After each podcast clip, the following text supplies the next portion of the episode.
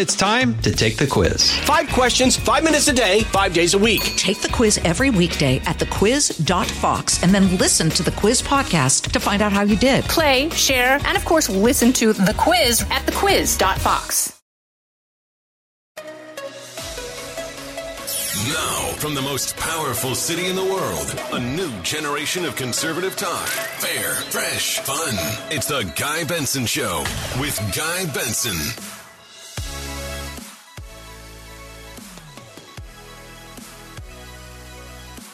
It's Thursday, July 28, 2022. From New York City, it's the Guy Benson Show. I'm Guy Benson. Thank you very much for tuning in. Every weekday, 3 to 6 Eastern, also around the clock for free on demand when the show is over on our podcast, GuyBensonShow.com for all of it, FoxNewsPodcast.com, one of your options for the podcast, or wherever you get your podcasts. You can also follow us on social media at Guy Benson Show, Twitter and Instagram, both.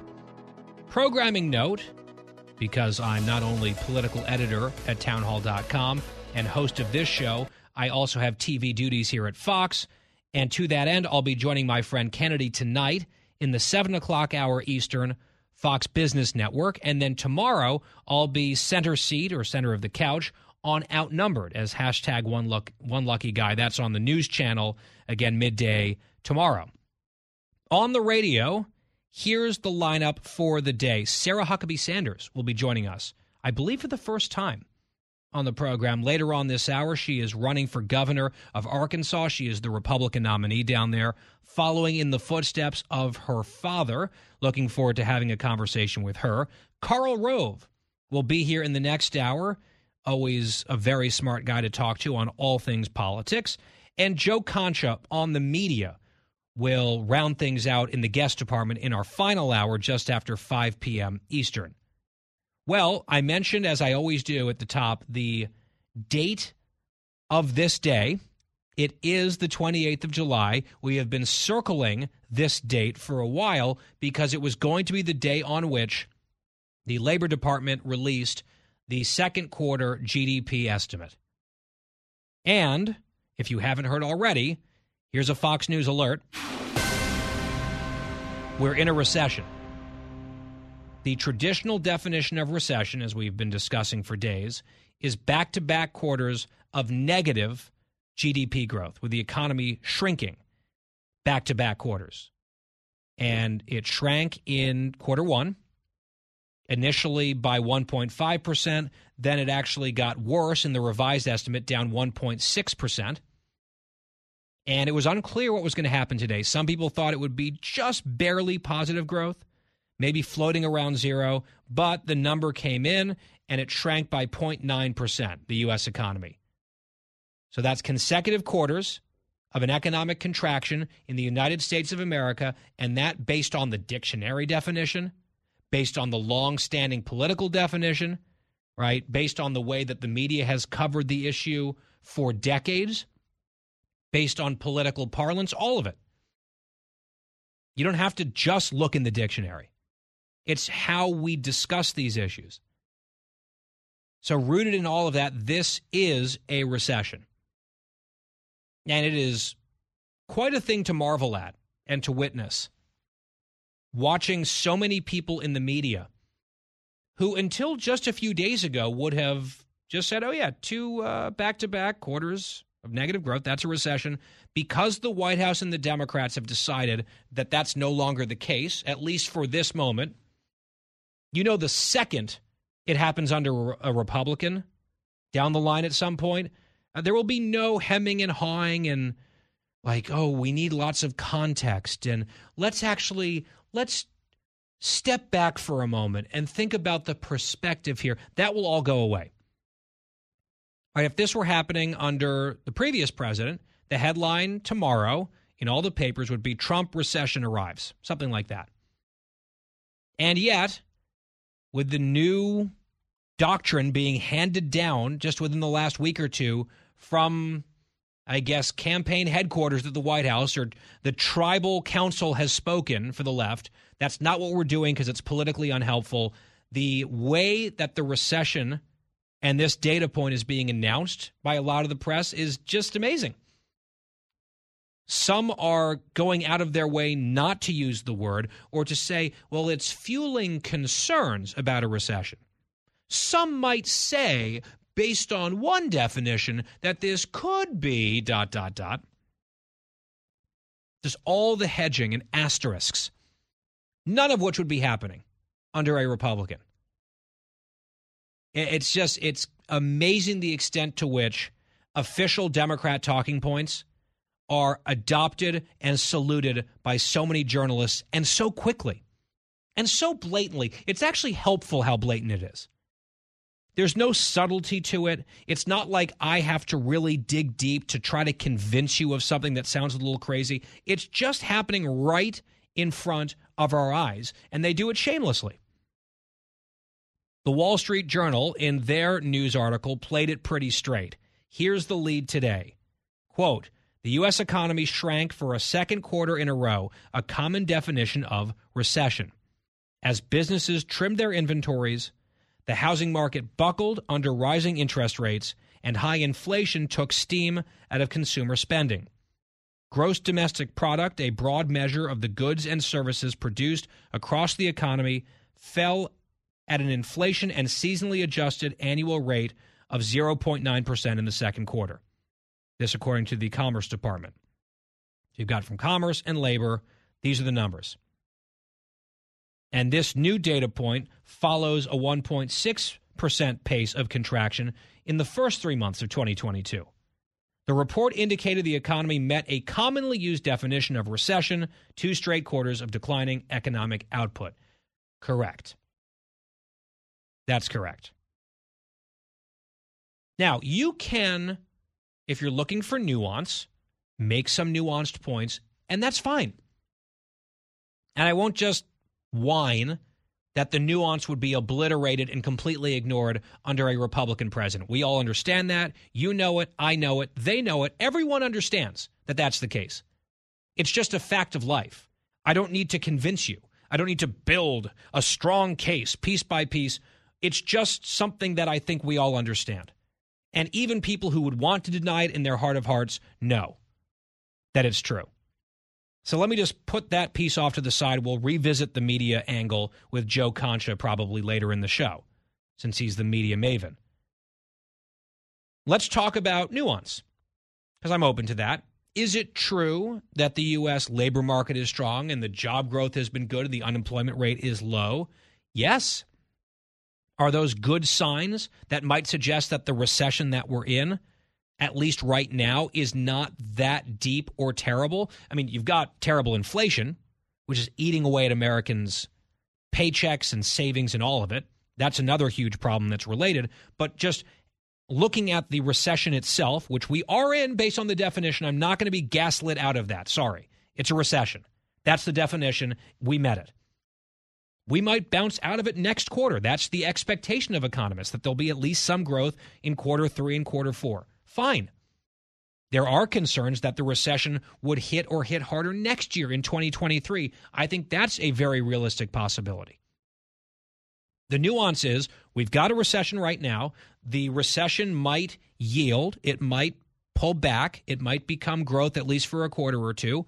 Maybe it will double dip next year and get worse maybe the drastic steps that the Fed has to take to help fight and curb inflation that's been so brutal will deepen the problem and lead to a more painful recession. And some of the bright spots that people are pointing to at the moment will no longer be so bright or bright at all in the future in the future, excuse me, like job growth, unemployment rate, whatever.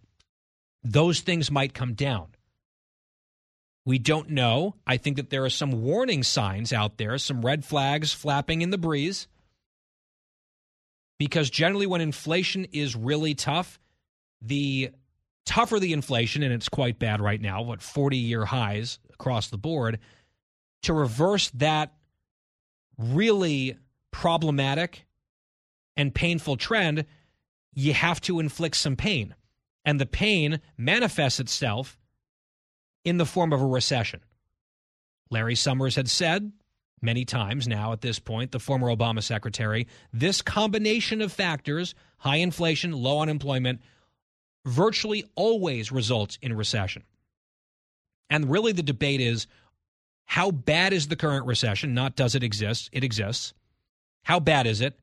And will it get worse? Could it get a little bit better and then get worse? Could it continue to just decline? We'll find out.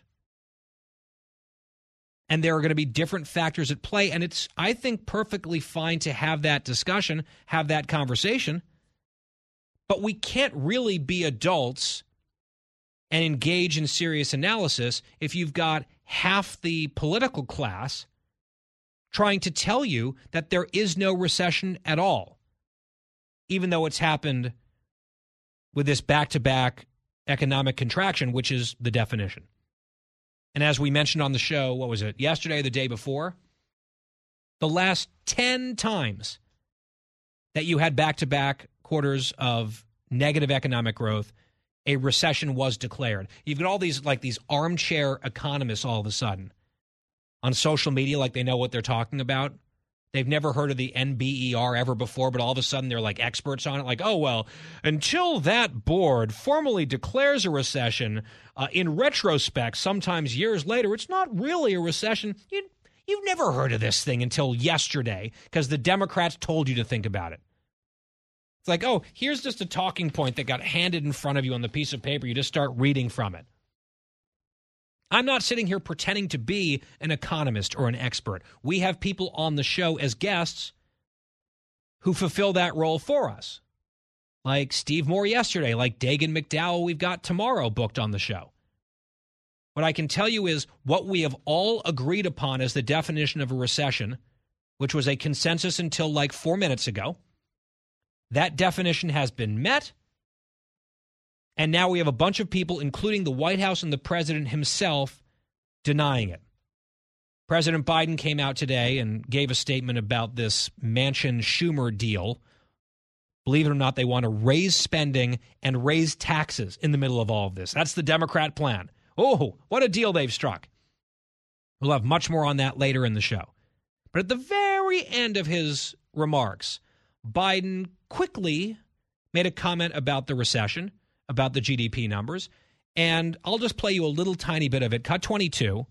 Both Chairman Powell and many of the uh, um, uh, significant uh, banking personnel and economists say we're not in a recession. Okay, so many people are saying we're not in a recession. And he goes through some of the bright spots that I've already mentioned because I'm not a hack and he mentions them with everything else in isolation. It's not like the bad stuff he didn't really want to talk about at all. So he ran through it and he said, Well, that doesn't sound like a recession to me. Thank you very much. And he just walked out of the room, no questions. So it's it's just actually pretty mind-blowing on literally the day that the recession becomes official based on the definition and the government's own numbers. Democrats announce a breakthrough to spend hundreds of billions of dollars in new money that we don't have in the middle of inflation and to raise taxes in the middle of a recession that might get worse this year or next year. it's like a cartoon version of what Democrats might do, literally the same day, within hours. Then the president comes out and gives a long talk about the big bargain that was forged to raise taxes and raise spending, and then gave just like a little quick comment at the very end saying, Well, I don't believe there's a recession, and some other people don't either, so it doesn't sound like a recession to me. Uh, take care, everyone. No questions. Thank you. You're welcome. It's it's amazing. Biden said that he was quoted by I believe it was Reuters saying that he thinks the U.S. economy is, quote, on the right path. On the right path. We have 40 year highs on inflation and a recession. And the president decided that what he needs to say about it is almost nothing, deny that it's a recession, and tell us that we're on the right path. Something, by the way, that only about 15 to 20% of the country actually agrees with.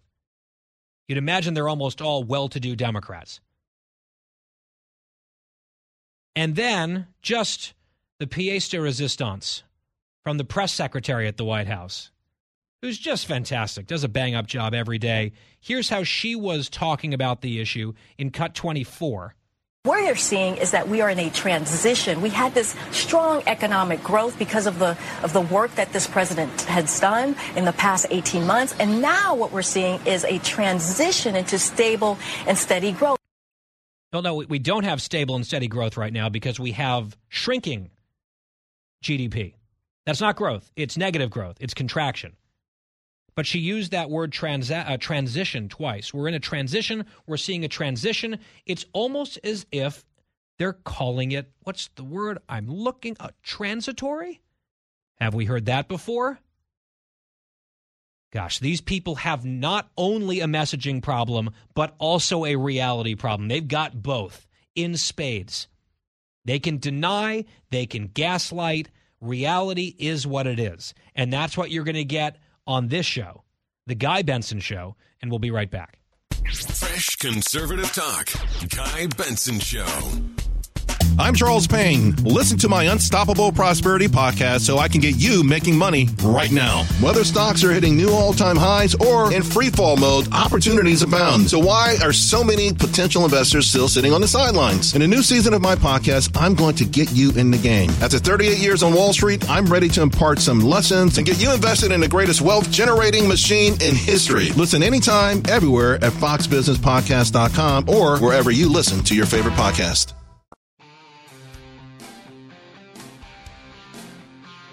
I'm Guy Benson. Here's how the Associated Press covered the news today of the recession.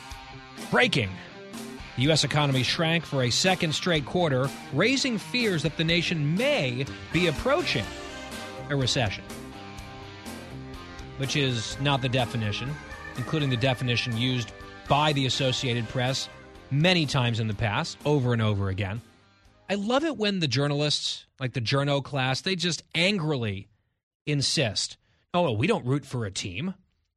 We're not on one side or the other. Who, us? Absolutely not. We're here just to tell the truth. We're firefighters or whatever. Then the Democrats put out the bat signal of whatever the latest talking point is, and you have like all the major newspapers, wire services, and you know other news networks, and the White House and the congressional Democrats just all of a sudden start singing in this beautiful seven-part harmony. It's the exact same song. Well, the the the definition of recession maybe is not. Let's let's think this through. Let's let's add some context. Actually, come to think of it, we only thought of it because that's what the White House asked us to do, and so we're going to do it, and we're all on the same team. But don't you dare accuse us of that.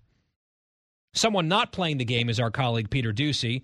He was back and forth with KJP yesterday on this cut six. If things are going so great, though, then why is it the White House officials are trying to redefine recession? No, we're not redefining recession. If we all understand a recession to be two consecutive quarters of negative GDP growth in a row, and then you have White House officials come up here to say, no, no, no, that's not what a recession is. It's something else. How is that not redefining recession? Because that's not the definition. That is not the definition. Right. But when you ask her for the definition, what is the definition? She says, oh, well, uh, we won't provide that for you. I, I, I don't have anything for you. So the definition that we've all used forever is not the definition.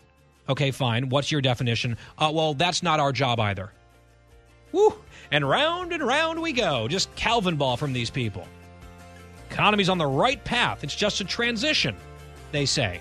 All right? Look around you. We know the reality here. Out of the gates and ready to go. Hey, it's Hutton Withrow. Hot Mic is here on the Outkick Network. We've got your afternoon covered with the latest sports discussion, and it's available wherever you find your audio. Daily analysis and news. He is hot. I am Mike. Actually, my name is Chad. His name is Jonathan, but you get the picture. We're going to bring it every single day. Whatever you want to call us, we'll respond to. We just want you to respond to what we're dishing out every day. And while you're here, we hope you subscribe to the podcast, like, subscribe, and share. Talking about the issues you care about. Guy Benson. From New York City this week, it's The Guy Benson Show. Thanks for listening. GuyBensonShow.com for our free podcast every day. And we welcome now to the show Sarah Huckabee Sanders former White House press secretary and the Republican nominee for governor in the state of Arkansas. And Sarah, great to have you here. Thanks so much, Guy. Good to be with you. I have so much to ask you about. I want to start with just the news of the day. A recession has arrived, back to back quarters of negative growth for the United States economy.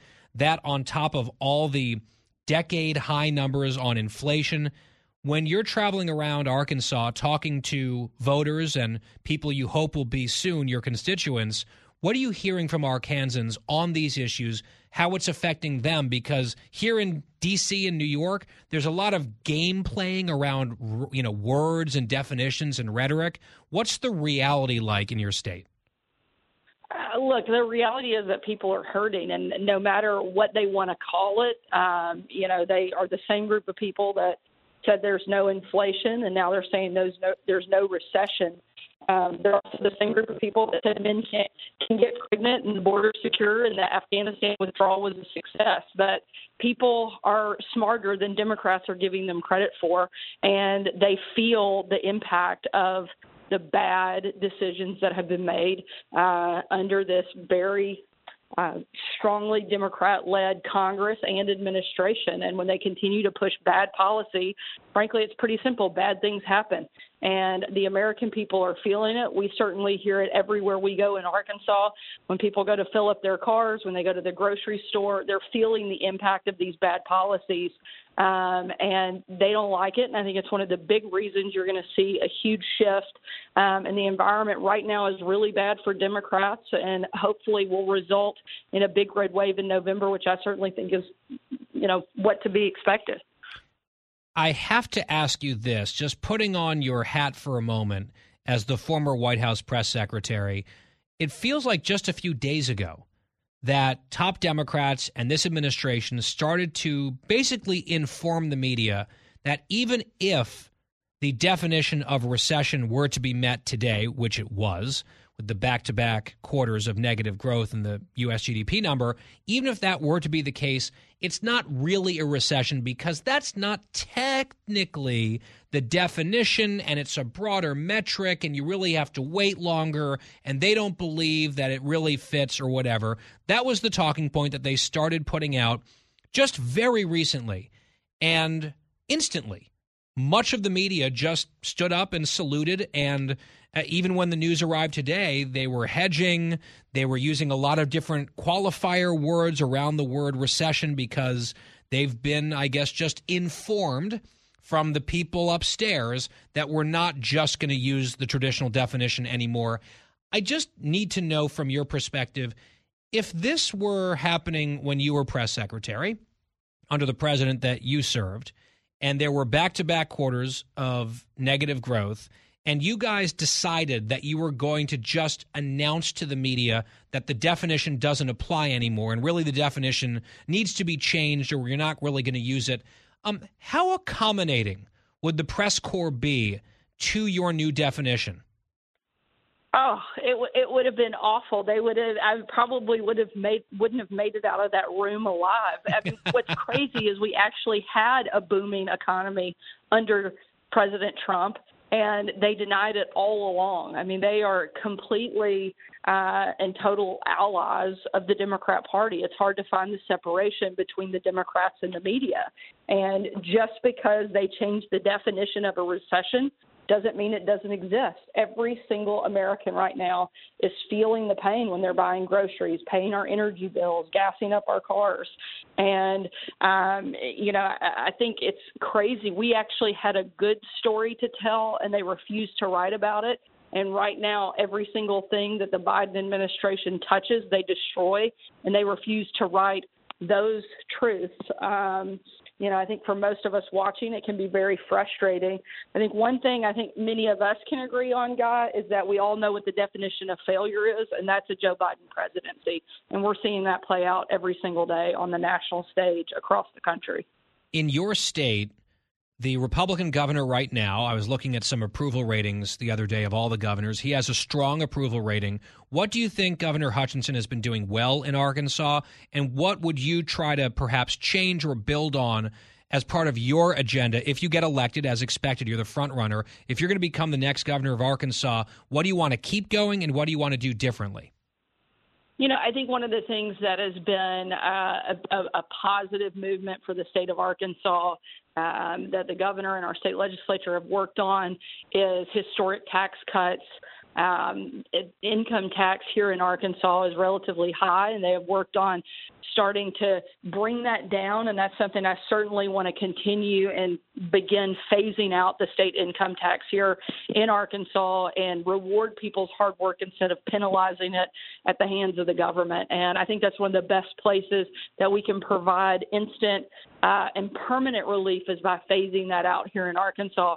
One of the areas I really want to zero in and focus on as governor is education. I think it's something we have long ignored, not just in our state, but frankly across the country. And we have not done a good job of making sure our kids are actually prepared for the workforce. We're setting so many kids up for a lifetime of government dependency instead of putting them on a pathway to success. I want to focus on educating, not indoctrinating, empowering our parents, not government bureaucrats, and making sure they're ready to take on the next step and enter the workforce when they either finish high school or uh, attend a trade or vocational school or go on to a four year degree. We have to make sure that the ultimate goal is that we are preparing them to step in and be contributing members to society. And I don't think we've done that in education, and certainly the numbers and the data don't reflect that we have. Sarah Sanders is my guest, often referred to as Sarah Huckabee Sanders, and that name is familiar because, of course, her father ran for president. Before that, he was the governor of Arkansas for multiple terms. And so you grew up around a governor. Now you want that job that your dad once held. Obviously, it's a different world than it was back then. It's a different state in some ways, but it's still Arkansas. How often do you talk to your dad about the campaign? How much will you lean on him if you're governor for advice? And where do you think maybe things are similar enough that he could be a resource for you? Yeah, I try to get as uh, much free advice as I can from my dad. I tell him all the time that he's the best governor that our state has ever seen, and frankly, one of the best governors our country has ever seen. And I look forward to at least taking the title of best governor of Arkansas away from him. And he's uh, he laughs, but is very supportive in that effort. And uh, certainly, he and my mom are my my two biggest cheerleaders and biggest sources of encouragement, um, and are a phenomenal resource to be able to lean on. You know, the state makeup was very different when my dad came into office. When he was first elected as the lieutenant governor. He was only the fourth Republican elected statewide in 150 years. And now uh, Arkansas has become very much a red state, very conservative state, and the makeup of the legislature is very different. He had four out of 35 senators were Republicans when he was governor, and 11 out of 100 House members. And now Republicans have supermajorities in both. So while the environment is better for a Republican, I think the expectations are bigger as well. Um, he had to fight for every single movement. To me, that means we have a lot of opportunity to do really transformative things for our state and the expectations are high for us to yeah. to deliver. And I look forward to to meeting those and hopefully even excelling the expectations that exist out there. Well, look, there's a lot of pressure. There's a lot of expectation, as you said, uh, and that's all true. Um, I also think that there's going to be a lot of scrutiny. There's a lot of power and influence that any governor has. And with that comes attention from the press, criticism. I think women, conservative women in politics, often have a target on their back for you know a lot of uh, criticism and attacks from the left, from the media. It's sort of often the same thing. As you think about the responsibility, the huge amount of responsibility that you would have if you win this election in November, are there Republican governors around the country who already have the job in this era, in this day and age?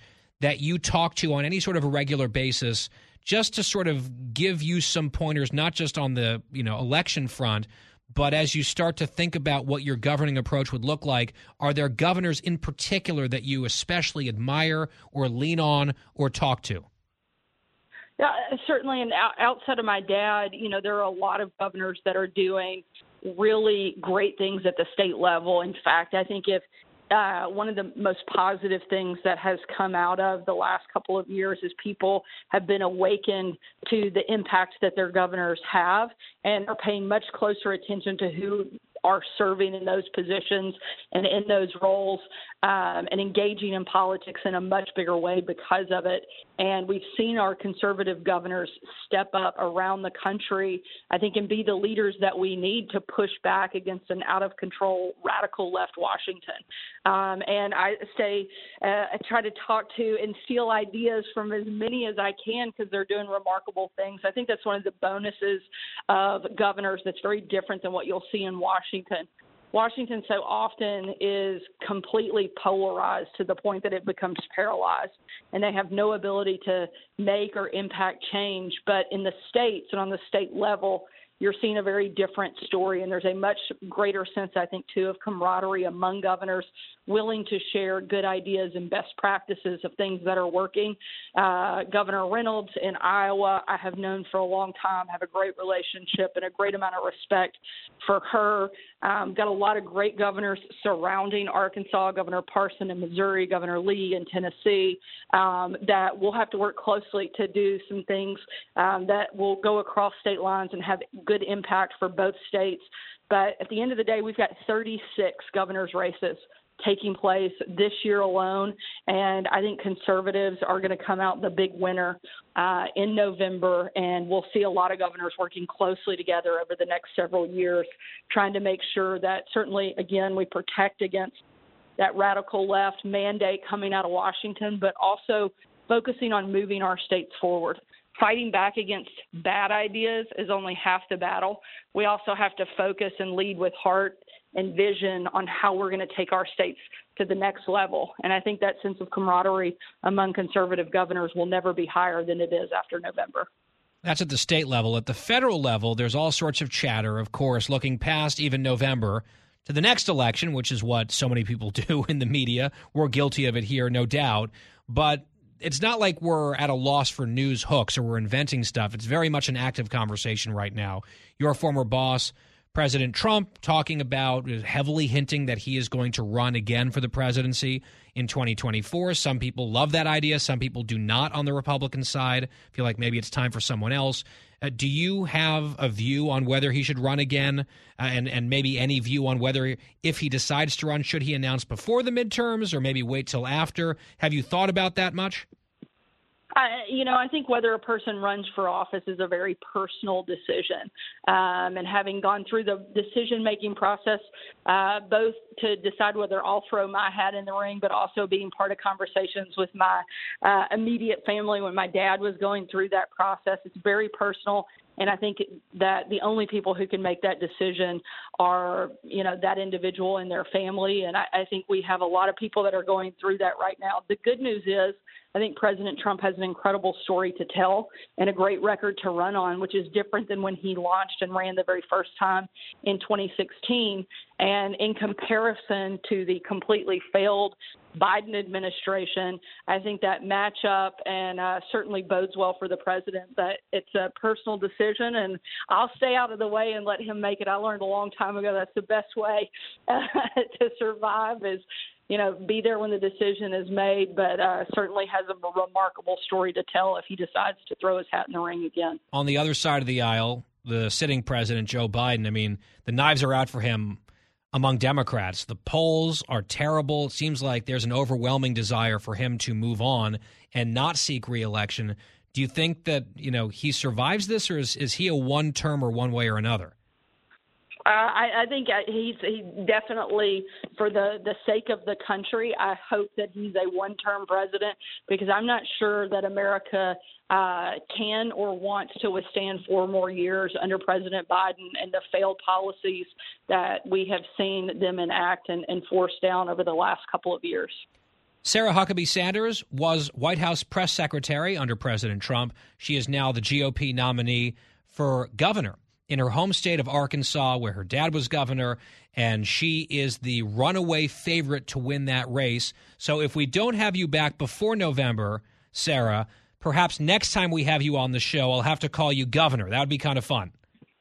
I sure hope so. I appreciate it. Thanks for letting me come on today, Guy. You bet. Sarah Sanders on The Guy Benson Show. We will step aside and come right back after this. The Guy Benson Show. More next.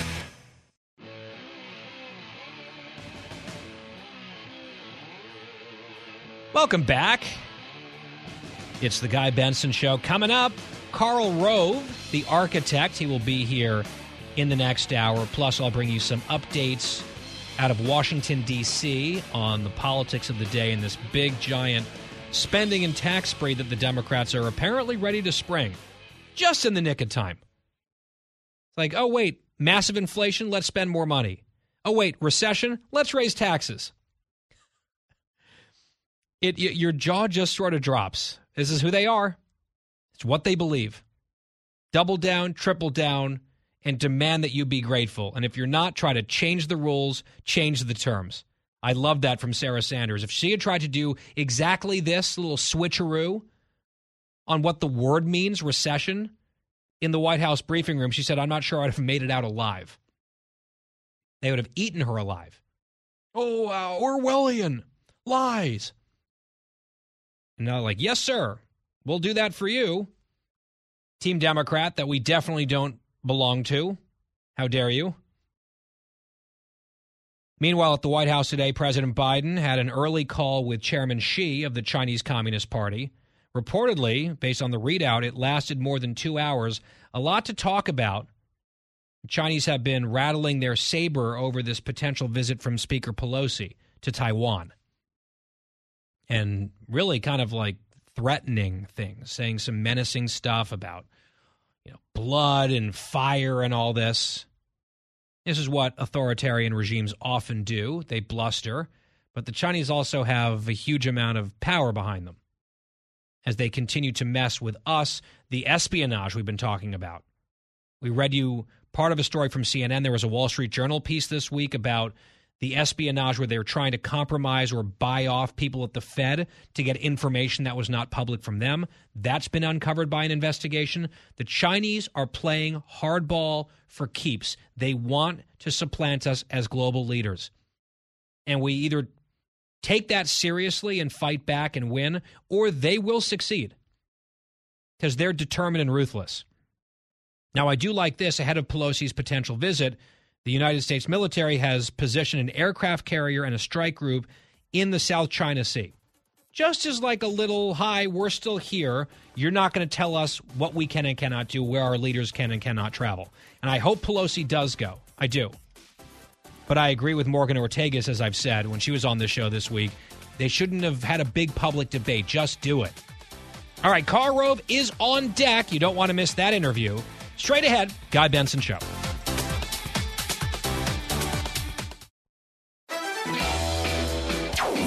From the most powerful city in the world, unconventional talk from a fresh, unconventional conservative. Guy Benson Show.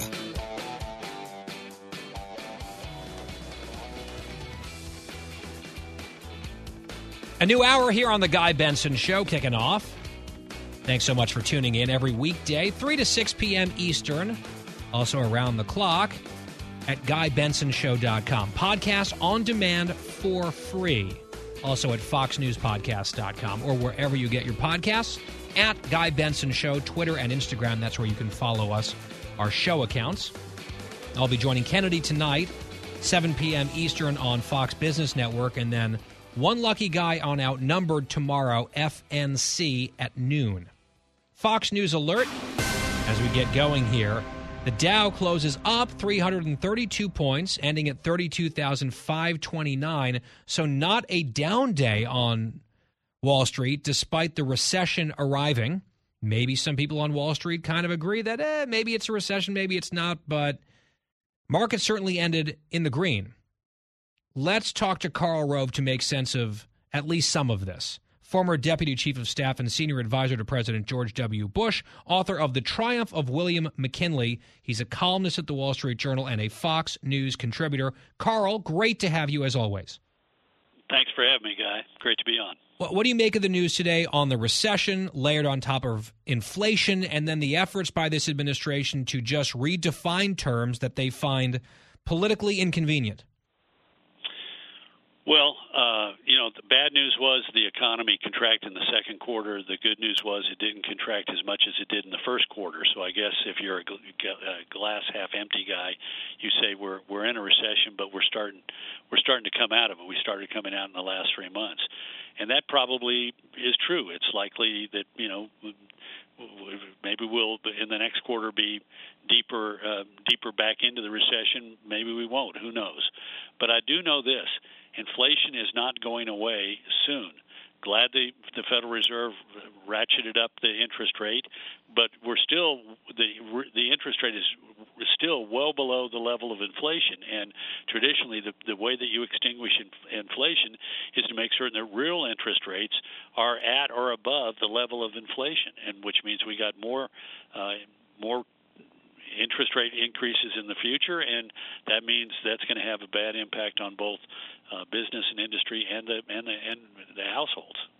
Karl, I see on Fox News Channel Neil Cavuto is getting into it with a White House advisor, Gene Sperling. Sperling insisting that the White House, the administration, quote, not seeing recession, uh, recessionary signs. They're not seeing recessionary signs, Uh, except, I guess, like the number one recessionary sign, which is back to back quarters of negative growth. It just sort of crazy to me. It just drives me nuts that people try to our faces to say, the dictionary definition of something that has been met isn't really the thing that matters anymore. And aside from the top line, most glaringly obvious thing, there's some other things that you know you need to consider more. It's just it's it's pretty audacious. Yeah. Are you surprised? No. These are the people who said last year uh, the inflation that was rip roaring all across the country was, quote, transitory. Mm-hmm. So, you know, this was the administration was talking about how we had such a fantastic economy when three quarters of the American people said they thought the country was going in the wrong direction and that they were being negatively impacted by inflation, that their wages were not keeping up with the costs that they had to pay at the grocery store or at the gas pump. So, look, these, these people are doing the best they can with the with the reality that they can, but it is governed by a political instinct that says the the people are dumb. We can walk talk our way through this and uh, you know, oh God, look at it. Gas prices they've come down forty cents in the last forty days. Uh, isn't that great? No, I'm paying twice as much as I did a year and a half ago when you got sworn into office. So I, you know, and uh, I, I tip my hat. They at least are sticking to their plan, and their plan is a bad one. Yeah, and the plan is tell the American people they're not they're not suffering what they're suffering. Yeah, and apparently part of the plan, and we'll get into the details later this hour. In addition, is to raise taxes more and to spend more, which is what they're, I guess, getting ready to do. These Democrats on Capitol Hill. Karl, I just want to mention this story because you and I had talked about this in the past all the misinformation, all the scare tactics, all the fear mongering around Georgia's election reform law, which we were told was, well, just actually Jim Crow, segregation 2.0, voter suppression, all this horrible stuff. Well, here's an update on that front. It's a Guy Benson Show Jim Crow on steroids Georgia voter suppression update. We have fun with it because they lied so hard for so long about what the bill would do, what the law would do, and then we got the results in the somewhat recent now, just a couple weeks ago, the primaries down there where they broke a bunch of records, totally uh, blew out the numbers from 2018 in terms of voter participation and turnout, including among groups that they said would be suppressed. It wasn't true. There was no suppression. There was a, a big increase in voting in the state of Georgia. And yet, Karl, there was a big NPR, like local PBS investigative report that's focusing only on the issues of ballot drop box access. And they're trying to drum up anger and frustration and fear that because drop boxes were restricted under the Georgia law, compared to the very weird year of a big, you know, global pandemic, not compared to anything before that, but they they choose a baseline and they choose and cherry pick a starting point. Like, well, they suppressed access to these drop boxes for ballots, and therefore fewer people had access to them and fewer people were able to use them. And that's the big investigative report they're trying to get traction on here. Basically, ignoring the fact that despite that so called suppression that was occurring, that they're focusing on, they're zooming really close up on that one issue. When you zoom out, there was no suppression and voter participation went way up. It just seems so desperate. Like they, they have this narrative that they peddled for so long that they have to try to backfill ways to kind of make it seem like less of a lie. I just don't know who they think they're persuading because the proof is in the pudding. The proof is in the outcome. The proof is in the turnout. Yeah. Well, look, if this were true, uh, that this law is repressive and discriminatory, when are they going to when are they going to file an action against the laws of the state of Delaware? Delaware will allow voters for the first time this fall to vote early. Uh, only, he, guess what? They won't have as many days as Georgia, nor as many hours, nor as many drop boxes, nor as many locations and yet somehow or another it's discriminatory if they've been doing it for decades in Georgia to allow people to vote early, but it's not discriminatory for it. excuse me, for them never to have allowed people in Delaware to do it until this year. he's he's getting all verklempt. It's so outrageous. The talking points are so bad that Karl's having a coughing fit, and I don't blame him. And I mean, we've made that point about New York, about Delaware, about these different states, these blue states that were never called suppressor states. They only do that for Republicans, and then it gets disproven. There was no suppression. Turnout way up. It's really good news. All the fake, you know, misleading stuff turned out to be totally wrong. Voters were like, "Oh yeah, this was great. This was easy." It was it wasn't even like a tiny uptick. It was a huge uptick in people who decided to turn out and vote in the primaries in Georgia. And I guess this is what the media down there is reduced to, trying to you know, nitpick one specific thing that was, you know, not as available, something that had never happened before the pandemic, but now it's not, you know, enshrined forever and so it's suppression. I just think it's so deeply misleading and because Karl had talked about it here on the show before, I wanted to just bring that note to our listeners' attention. Karl, I do want to ask you one more question here. You have a column at the Wall Street Journal about Trump's donations, all the money that he's raking in. If you want to comment on that briefly. And then, secondly, we have two minutes left. Joe Biden seems to be in very big trouble within his own party. They don't want him there anymore. They're openly talking about tossing him out. How does a party go about uprooting a sitting president of the United States? if he doesn't want to go and if he wants to seek reelection? Well, look, he, he's not going to be the nominee of the Democratic Party. It's not going to be pretty. Uh, there are going to be people sort of maneuvering around like Newsom and Pritzker and others already are, Polis. Uh, after the election, that's going to step up, and it's going to become apparent that the president cannot uh, win renomination of his party, nor should he. And at that point, he'll do what is a rational thing to do, which is to try and take lemons and turn them into lemonade by saying it's you know I'm going to focus the next two years on uh, uniting the country and moving our party and our our nation to get forward. And uh, but I want to give everybody a chance to get into the contest. Uh, so he'll he'll do at, at the appropriate time uh, the right thing, but it's not going to be pretty between now and then.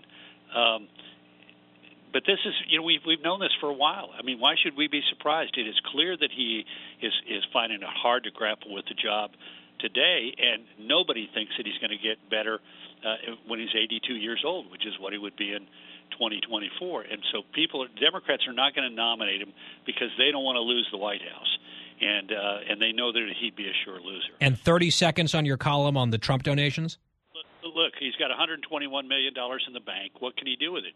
He cannot convert it into a presidential campaign. If he declares for president this fall and takes the spotlight off of the Biden administration, he's going to have to go start raising money because he cannot. I've talked to federal election lawyer after election lawyer. He has to file a new committee, and he cannot transfer those monies, convert them into his presidential campaign. So the question is: Is he going to start spending that money? All of us have been seeing those emails. They say contribute so we can beat the Democrats, and the question is when and where and how is he going to start spending that money to defeat Democrats? Yeah, TikTok because it's a lot of money and the Democrats are outraising Republicans, is he actually going to hoard it or is he going to help people on the Republican side beat the Democrats with that war chest. We'll see. Karl Rove, as always, sir, thank you very much. We'll be right back.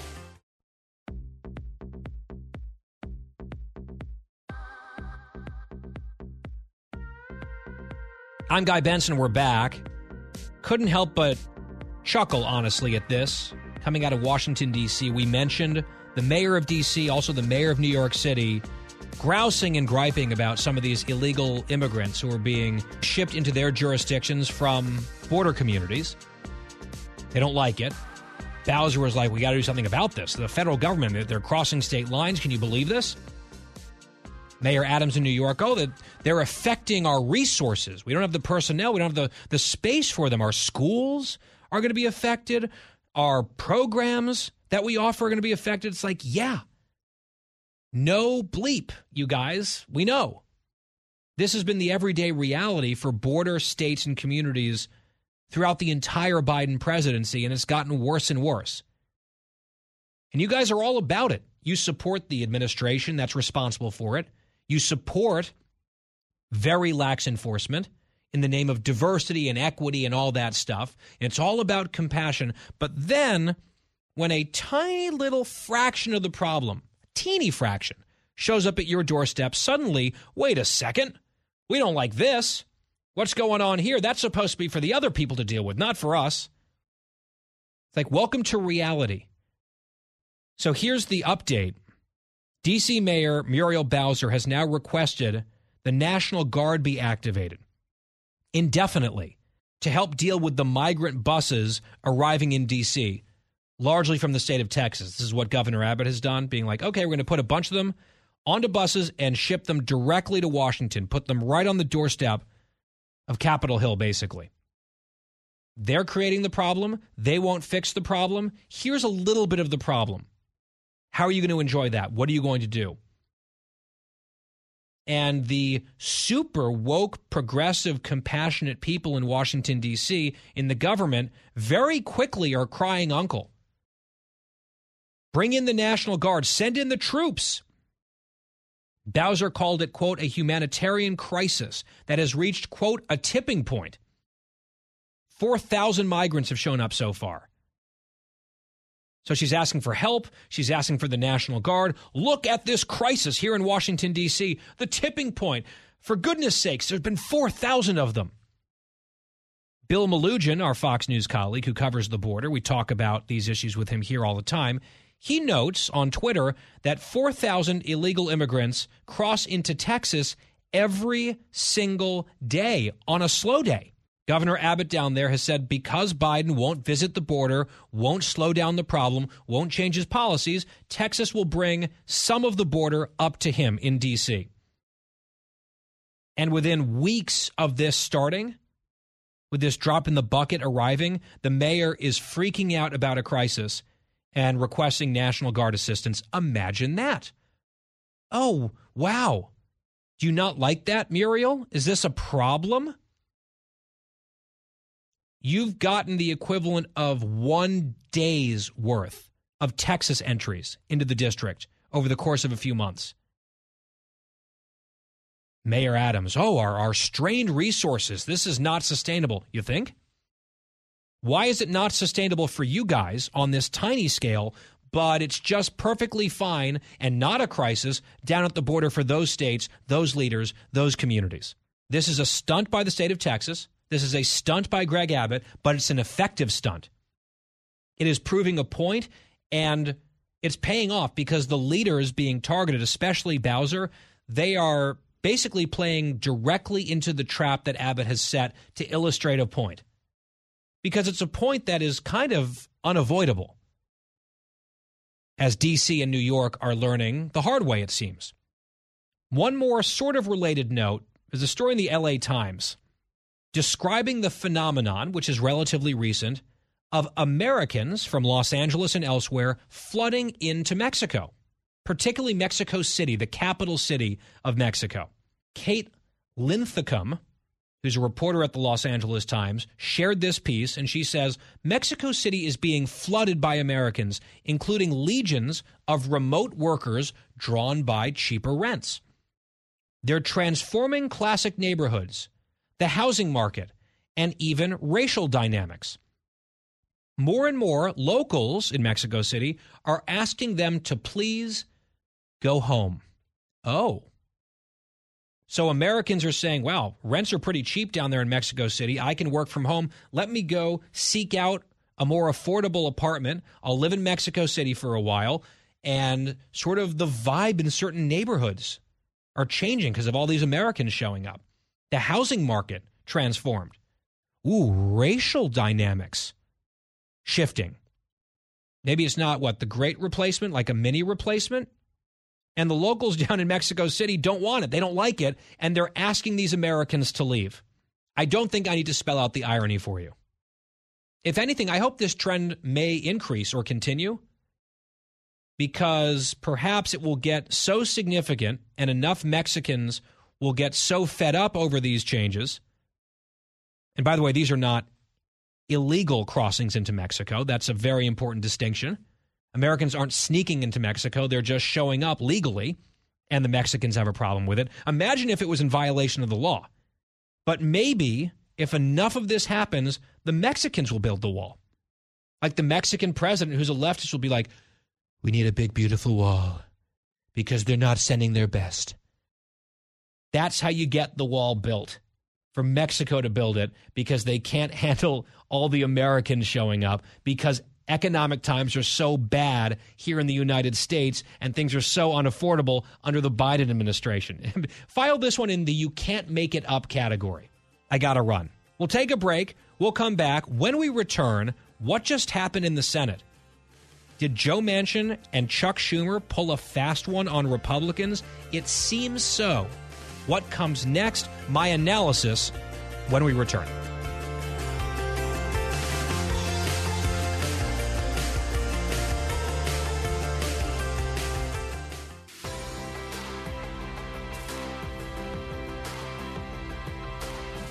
Talking about the issues you care about. Guy Benson.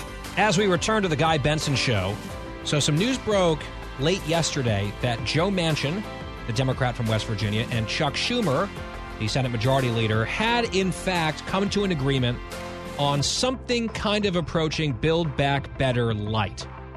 We know that Build Back Better was the $5 trillion scheme that every House Democrat voted for except for one, all of them.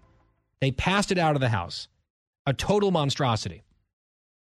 And the Democrats were just a few votes shy of passing it in the Senate as well. But Joe Manchin and Kyrsten Sinema couldn't do it. So they were very mad at Joe. Then Manchin was in negotiations again, more recently with Schumer, on a spin off bill that would be more modest, but still a big piece of legislation. And then Manchin said he was out. He was done with all the inflation and the bad economic news. He just felt like it was a bad idea. Goodbye. And the left went ballistic. They were expecting something of a climate change bill, and boy, were they mad at Joe Manchin again. It was like all the mounting, building frustration at different increments over the last year and a half finally came to a head, and they lost it. And part of the timing of Manchin walking away from all of it was an ultimatum that Mitch McConnell, the Republican leader in the Senate, had made, saying that if those negotiations continued, if they were going to pursue a climate change spending tax hike bill, then he was going to hold up, McConnell was, another bill dealing with China. It was USICA was the name of it. That eventually imploded, but there was a component of it called the CHIPS Act which has some things that commend it, other things that I think are bad. It did pass yesterday with bipartisan support. 17 Senate Republicans voted yes on this CHIPS Act on microchips. It's meant to be sort of a pushback, a counterweight against China. It's very expensive, hundreds of billions of dollars. And a number of Republicans went along with it. Uh, most Senate Republicans did not. But that was sort of the hostage that McConnell was willing to take legislatively to prevent Manchin from going further down this path with Chuck Schumer on a big spending bill with tax increases. And it seemed like Manchin had said, okay, we're not going to do that. It seemed like McConnell had won, that his jujitsu had succeeded. But then, literally, a couple hours after the CHIPS Act was passed and the legislative hostage was released, if you will, Surprise, surprise, Joe Manchin announces, actually, guess what? We have a deal on this other thing. Which kind of feels like that was the scheme in secret all along. And it looks like, at least in this circumstance, the Republicans got played. Now, let me just say there are lots of roadblocks and stumbling blocks in the way of this Manchin Schumer deal becoming law. There are hurdles that would have to be overcome. There's some moving parts right now. Kyrsten Sinema saying she's not sure. You've got the Senate parliamentarian. What are they going to rule on various components of the bill? Can it be passed through reconciliation? The House has a very slim margin for the Democrats, and it looks like Republicans might all line up against it because they're ticked off that Manchin you know, double crossed McConnell or whatever. It's not clear that this is going to be smooth sailing. If I had to bet, though, ultimately, when the chips are down, when the Democrats have power and they have an opportunity to raise taxes, increase spending, and grow the government, they are going to do it. They would like a much bigger package. They would like to do a lot more damage. But if this is what they can get and the alternative is nothing, and they feel like they're about to lose an election and their power is going to go away, and right now their base is still annoyed with them, I think it is highly unlikely, possible, but highly unlikely that they allow this moment again to pass and serve up a big empty L for their base.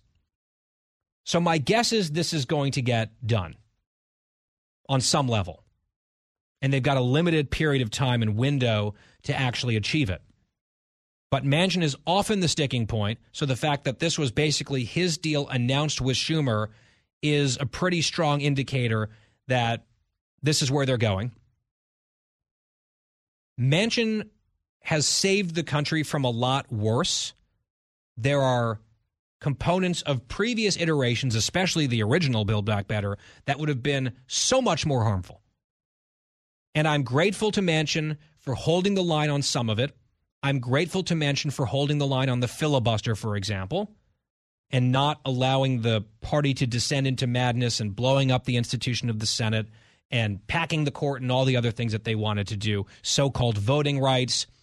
Manchin's been fairly reasonable on abortion. I'm not going to allow this moment of frustration and anger with him to color my overall judgment and say, oh, well, he's just like all the other Democrats. They're all the same no matter what. He is better than almost everyone else, at least on Capitol Hill, in his party ideologically. And that remains true. And also, his vote's going to remain very important for the foreseeable future. So Republicans staying angry at him would be just as dumb as all the Democrats who were screaming in his face at every opportunity, basically. His vote is a swing vote. And even if the Senate changes hands or if a few seats shift here or there, he is going to wield a lot of power and influence in the next Congress as well. So staying super mad at him is counterproductive. That doesn't mean that he doesn't deserve criticism here, and I think he absolutely does. He's been saying, "Oh shucks, we shouldn't do this stuff. Look at the inflation. Look at you know recession might be coming. Let's not go toward this. Let's not go in that direction." Well, it looks like now he has fully blessed a plan that he is calling anti-inflation. He's calling it an anti-deficit bill. But it just blows my mind that in an era of rampant inflation that we're in right now, inflation uh, last month, more than 9% year over year growth on inflation, people getting hammered, that they're going to come and spend close to half a trillion dollars in new spending. That's what this bill would call for. Nearly half a trillion on top of the CHIPS Act from yesterday that they actually passed, hundreds of billions of dollars more. Like we're getting close in the ballpark of a trillion dollars of new spending on top of all the other stuff. With crazy inflation right now, what the hell are they thinking? Now, what they say is this is anti inflationary and it reduces deficits because it raises taxes even more than it spends. So, all of those savings, that excess revenue, will be used to pay down deficits and debt. That's what Manchin tells us. And if you believe that, I've got a bridge in West Virginia to sell you. We don't do paying down of debts in this country. It's just an increase in the debt constantly. When you get new spending, that remains permanent. Some of the tax increases aren't permanent or they're dubious. Like they're going to really beef up the IRS as part of the plan to do a lot more enforcement. Guess who that's going to hit? not just big business or millionaires. That's going to hit everyone. A much more muscular IRA digging around, scrounging for cash. And often they overestimate what that kind of enforcement will actually bring in. They overestimate the type of revenue effects that tax increases will bring in. So I am very skeptical of the idea that this will even ultimately net out to be deficit neutral. But even if you want to believe that, it raises taxes in a significant way. This raises taxes by hundreds of billions of dollars. So you're going to raise spending, new spending, roughly half a trillion in the middle of inflation, and then with recession literally arriving today on the traditional definition, today that became official. And you could imagine that the recession could get worse in the months, quarters to come. A lot of the expectations were next year would be the difficult time for recession, given what's happening with inflation on that timeline. If the recession gets worse, the whole picture gets a lot uglier. But on the day that we officially tipped into a recession, the Democrats have announced that they're going to raise taxes by hundreds of billions of dollars. Individuals and businesses have been absolutely crushed during the pandemic. A lot of the businesses couldn't operate, couldn't operate at full capacity. Now we're finally coming out of that. But because of inflation, we're about to go into or are already in another recession. And they're like, you know what? Let's raise taxes. Let's raise taxes on businesses because that's fair. The business tax increase, one of the big pieces of this, the largest tax increase, was actually scored by a nonpartisan expert group, the Tax Foundation, last year, a similar tax increase. And they concluded that it would reduce GDP growth and cut jobs. Just what we need, just in the nick of time for recession. Yes, let's reduce GDP further. Let's shed jobs in our economy. It's crazy. It is crazy that they're going in this direction. And yet, it appears that that's what the Democrats fully intend to do while calling it an anti inflation bill. I know Larry Summers is saying, oh, yes, this is good, pass it. Ultimately, he's a Democrat. He's been dumping on the party and their plans enough that I think he kind of has to get back on side for this one. And he's got some credibility. He was right on inflation. He's been very worried about recession, correct again. Here he is putting the Democrat hat back on and saying, all right, let's do this thing. Just ask yourself, as a non expert, in inflation, do you think the government needs to spend half a trillion dollars more right now, new spending? With recession arriving, do you think tax increases and a more muscular IRS and taxing job creators is a good idea as we head into recession? What do you think? I think the answer is definitely not but they've got a bunch of climate investments in this thing. I saw there was actually a tax increase on coal, which is quite an interesting choice, given where Joe Manchin is from. And you might get some grousing and griping from the left and the progressives. It's not good enough. It's not what we wanted. But as I said, I think if this is it, the only game in town in their last chance, last gasp, I think they're going to get in line and get the thing passed. And I don't think it will help the economy, to put it mildly. And guess what? Ultimately, Joe Manchin is a Democrat.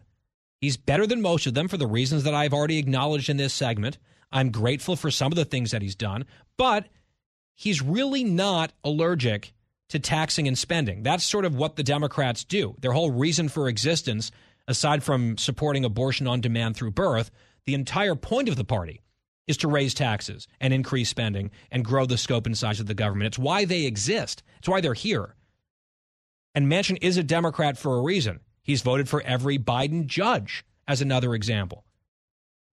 So the idea that he was just going to always effectively act as a Republican, A, wasn't true already, wasn't realistic as an expectation. And I would just say, as we head toward November now, just remember this is what we get.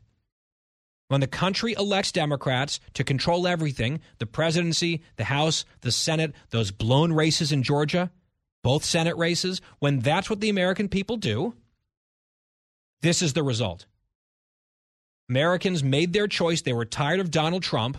Okay, fine. What's the alternative? This. How's that? How's it working out? On issue after issue after issue.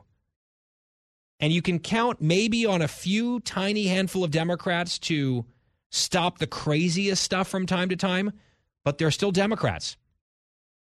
And the only way to make sure that this kind of thing cannot happen is to ensure that Republicans win back at least the House, and it would be very helpful for them to win the Senate as well, given the types of nominees that will be shoveled at the Senate by Team Biden over the next two and a half years. So it's just another cautionary tale, call to action, point of urgency as we think about November. You can't just count on Joe Manchin to always do the right thing and to always buck his party because it's ultimately his party and not by accident. So let's wait and see. The House could be a little bit precarious for them. Very small margin for error for Pelosi. Some competing factions, a few sounds here or there that people aren't happy. The Senate parliamentarian might have something to say. Kyrsten Sinema has gone silent, at least for the moment. She apparently wasn't at a meeting today about this at the Democratic caucus. So it could still go sideways. But my money is they're going to pass something here. And the country will be worse off for it. But they're going to pretend like it saved the planet until the next time they say that they need to save the planet with their next scheme, which will raise taxes and grow the government. Surprise! It's their solution to almost everything. The Guy Benson Show continues right after this. Stay with us. The Guy Benson Show. More next.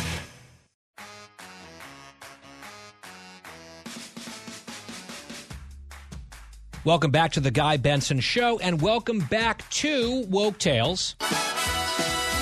Woke Tales. Woo. We read to you earlier in the week in a Woke Tales segment a piece from Aaron Sibarium at the Washington Free Beacon. He's got another one. This is about a New York City public elementary school. Remember, they tell us none of this stuff is happening, and we're crazy and probably racist if we think it's happening or allege that it is. But of course, it is happening. And here's just the latest example. A New York City public school encouraged students as young as 10 to keep a list of all the quote microaggressions they witnessed, both at school and in their own families, according to materials from the school's curriculum reviewed by the Washington Free Beacon. The same students were asked to list their gender identity, cisgender, non binary, or trans, as well as their sexual orientation on a graded worksheet. These are 10 year olds. For some sixth graders, students were required to read the book, This Book is Anti Racist, one of only five books assigned for the entire school year. It contains 20 lessons on how to wake up, take action, and do the work, including confronting the police, which the author says only white students can do without ending up, quote, in jail or harmed. If you are a black, brown, or indigenous person of the global majority, you will need to decide how each outcome could end for you, this book says, required for these kids. White people, this is not something you need to do because you are at the center of the system. This is what these children are being taught. The book also asks students to surveil their friends and family for racist behavior. Grab your notebook, one activity instructs. Look and listen for the microaggressions around you. Write them down and note your observations. Another activity asks students how folks, with an X, in their families resisted or contributed to racism, defined as, quote, the systemic misuse and abuse of power by institutions. They tell us, oh, there is no CRT. This is all just fever swamp craziness from right wingers. Of course, it's not. We brought you the story of a left wing teacher blowing the whistle saying it is as bad or worse than you think. As a leftist, he wrote that story that we quoted. This is a New York City school with elementary school kids, middle school age kids, telling them to surveil, to snitch on their own friends and family for wrong think or microaggressions while announcing their sexual orientation and gender identity. These are 10 year olds. That seems certainly very healthy to you, doesn't it? Not any sort of disturbing form of indoctrination. No wonder the polling on stuff like this is so toxic for the Democrats and their teacher union friends and the activists in their coalition, which is why we'll keep highlighting it, especially as they triple down on gaslighting, pretending like it's not happening. It is, and it's woke tales. final hour of the Guy Benson Show is straight ahead. Joe Concha is here on the media. A lot to get to on that front next.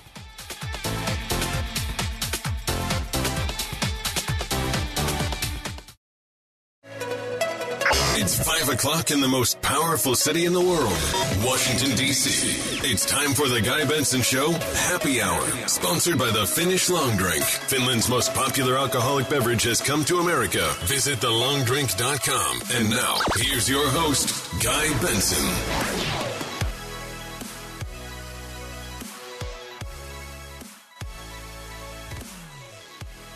It's the happy hour on the Guy Benson Show on this Thursday from New York City. Thank you so much for tuning in. I'm Guy Benson.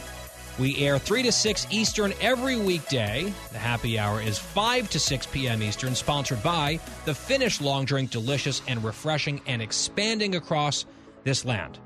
TheLongDrink.com is their website. You can find out where it's sold near you. You can order online. TheLongDrink.com. Always drink responsibly, 21 plus only. And our website, available to people of all ages, is GuyBensonShow.com. You can get the free podcast there every day on demand, also at FoxNewsPodcasts.com or wherever you get your podcasts. Follow us on social media at Guy Benson Show, Twitter and Instagram. Catch me tonight on Kennedy, Fox Business Network in the 7 p.m. hour, and tomorrow on the News Channel, co hosting Outnumbered at noon. So, with all of that housekeeping out of the way, important stuff, let's get to our final guest today. It's Joe Concha, Fox News contributor and columnist at The Hill, a media critic. Joe, welcome back. Hey, guy, happy. Is it Friday? I don't even know what day it is. Thursday. Thursday. Feels like a Friday. Well, it's recession day, Joe, but don't ask the media to tell us that because they have, just in the last couple of days, it's remarkable, Joe Concha, the administration starts to seed a talking point that even if a recession arrives based on the traditional definition, it won't really be a recession. And just coincidentally, immediately, the mainstream media, collectively for the most part, starts to move away from the traditional definition and adopting the spin whole or at least hedging because they don't want to violate the new rules dictated by their bosses in the Democratic Party. It is not subtle, Joe. Subtlety is not the word I would apply here as well, guy. It's just so obvious. You're right. I mean, this is like saying, you know, you really do get four outs per inning or half inning in baseball. You know, three. I know we've gone with that for a while, but you know, there's other qualifications and context. Yeah, it's like it's like you know, there's strike three called, and the media's like, what many argue could be the definition of a strikeout. right, exactly. There is no interpretation. There is no gray area, no ambiguity. I, I mean, that's the thing. Forever, it's been defined that a recession occurs when you have two straight quarters of negative growth, and that's exactly what we've had. Put on top of that, by the way, we are approaching 10% unemployment. We have interest rates going through the roof now. The housing market, I can tell you because I'm looking perhaps for another house. We're not going to look anymore because the interest rates are so high. Yet the home prices are still also insanely high. So there, there's all these things happening now within this economy that tell you it sucks. There's no other way to put it, really. It sucks, and it's going to get suckier before it gets better because of the people that are in charge who think that if you pass a $700 billion spending bill and call it the, I mean, I can't believe it's actually called this, what, the Inflation uh, Reduction Bill? That's it. That's what they're calling to it. reduce inflation. How does that happen? Thank you, Guy. What, what was it called again? Uh, it's the Inflation Reduction Act, and I, they can call it whatever they want. And look, it is true that one of the bright spots right now is employment. Unemployment is low, jobs are plentiful, the job market is good. That's a fair point to make, and they can make it without trying to redefine the term recession. And sort of to your point, Joe, if the recession deepens, if the anti inflation measures taken by the Fed deepen the recession and make it more painful, then some of the current brighter spots or silver linings of the economy will get darker in all likelihood as a result of that. So they're sort of playing whack a mole and hanging their hat on certain talking points at the moment that could change. And I guess they'll have to come up with some new definitions at that point. What is the unemployment rate? We'll start playing games with that. What is a job, really? It, you sort of the possibilities, Joe, are endless. Remember what AOC said when she was asked uh, during Trump's uh, uh, uh, first term or only term, I should say. Uh, well, why do you think unemployment is so low? Don't you at least give the president credit for that? And she says, well, unemployment's so low because everybody has two jobs and they're trying to make ends meet. So, in other words, as one person, if you work two jobs, that lowers the unemployment rate. These are the people that are considered leaders or potential presidential candidates. And you're right, we have seen this movie before. We saw it with inflation. First, it's transitory, then it's the Putin price hike, then it's evil oil companies trying to pick the pockets of the American consumer when mom and pop gas stations aren't trying to do that. And every talking point failed. So this is going to fail too. Just like with gas prices, they're doing all these end zone dances now because it has come down, yes. But we all know what's coming in October. There's going to be more embargoes in Europe on Russian oil, and every energy analyst that you talk to, guys, says that by October you could be looking at six dollars a gallon gasoline. And then what are they going to say about that? Either way, I would hope the American people, outside of the rabid partisans that watch the MSNBCs of the world, they know what's going on because they feel it, and I, and you got to hope that they vote that way as well, just to punish this administration for insulting our intelligence with this messaging alone, guy. Another media question, Joe. I've seen a few different pieces now. I think one was in New York Magazine, one was in Politico, and you've got people wringing their hands about sort of the Ron DeSantis strategy on the mainstream media, which is to, in a lot of ways, shut them out, sort of freeze them out, and when you do interact with them, do so with a baseline expectation that it's going to be hostile and it's going to be perhaps acrimonious. And these pieces are saying it's dangerous for Republicans to delegitimize the mainstream news media, or Republicans will come to regret this kind of approach, this sort of hyper adversarial approach with the press, because if they do that, then the media will not get their story out as much and it will end up hurting the Republicans. And I'm just curious what you think of this because uh, just from where I sit, Joe, it seems like if the coverage were to get even more overtly hostile to Republicans, that number one wouldn't be much of a shift from the status quo, especially in these last couple of years in many quarters. But also, if it were to change, it would be a change at least toward honesty and transparency of what these journalists deep down want to do anyway and already do in their own special ways virtually at every turn, which is to pump up their tribe and to attack the other one.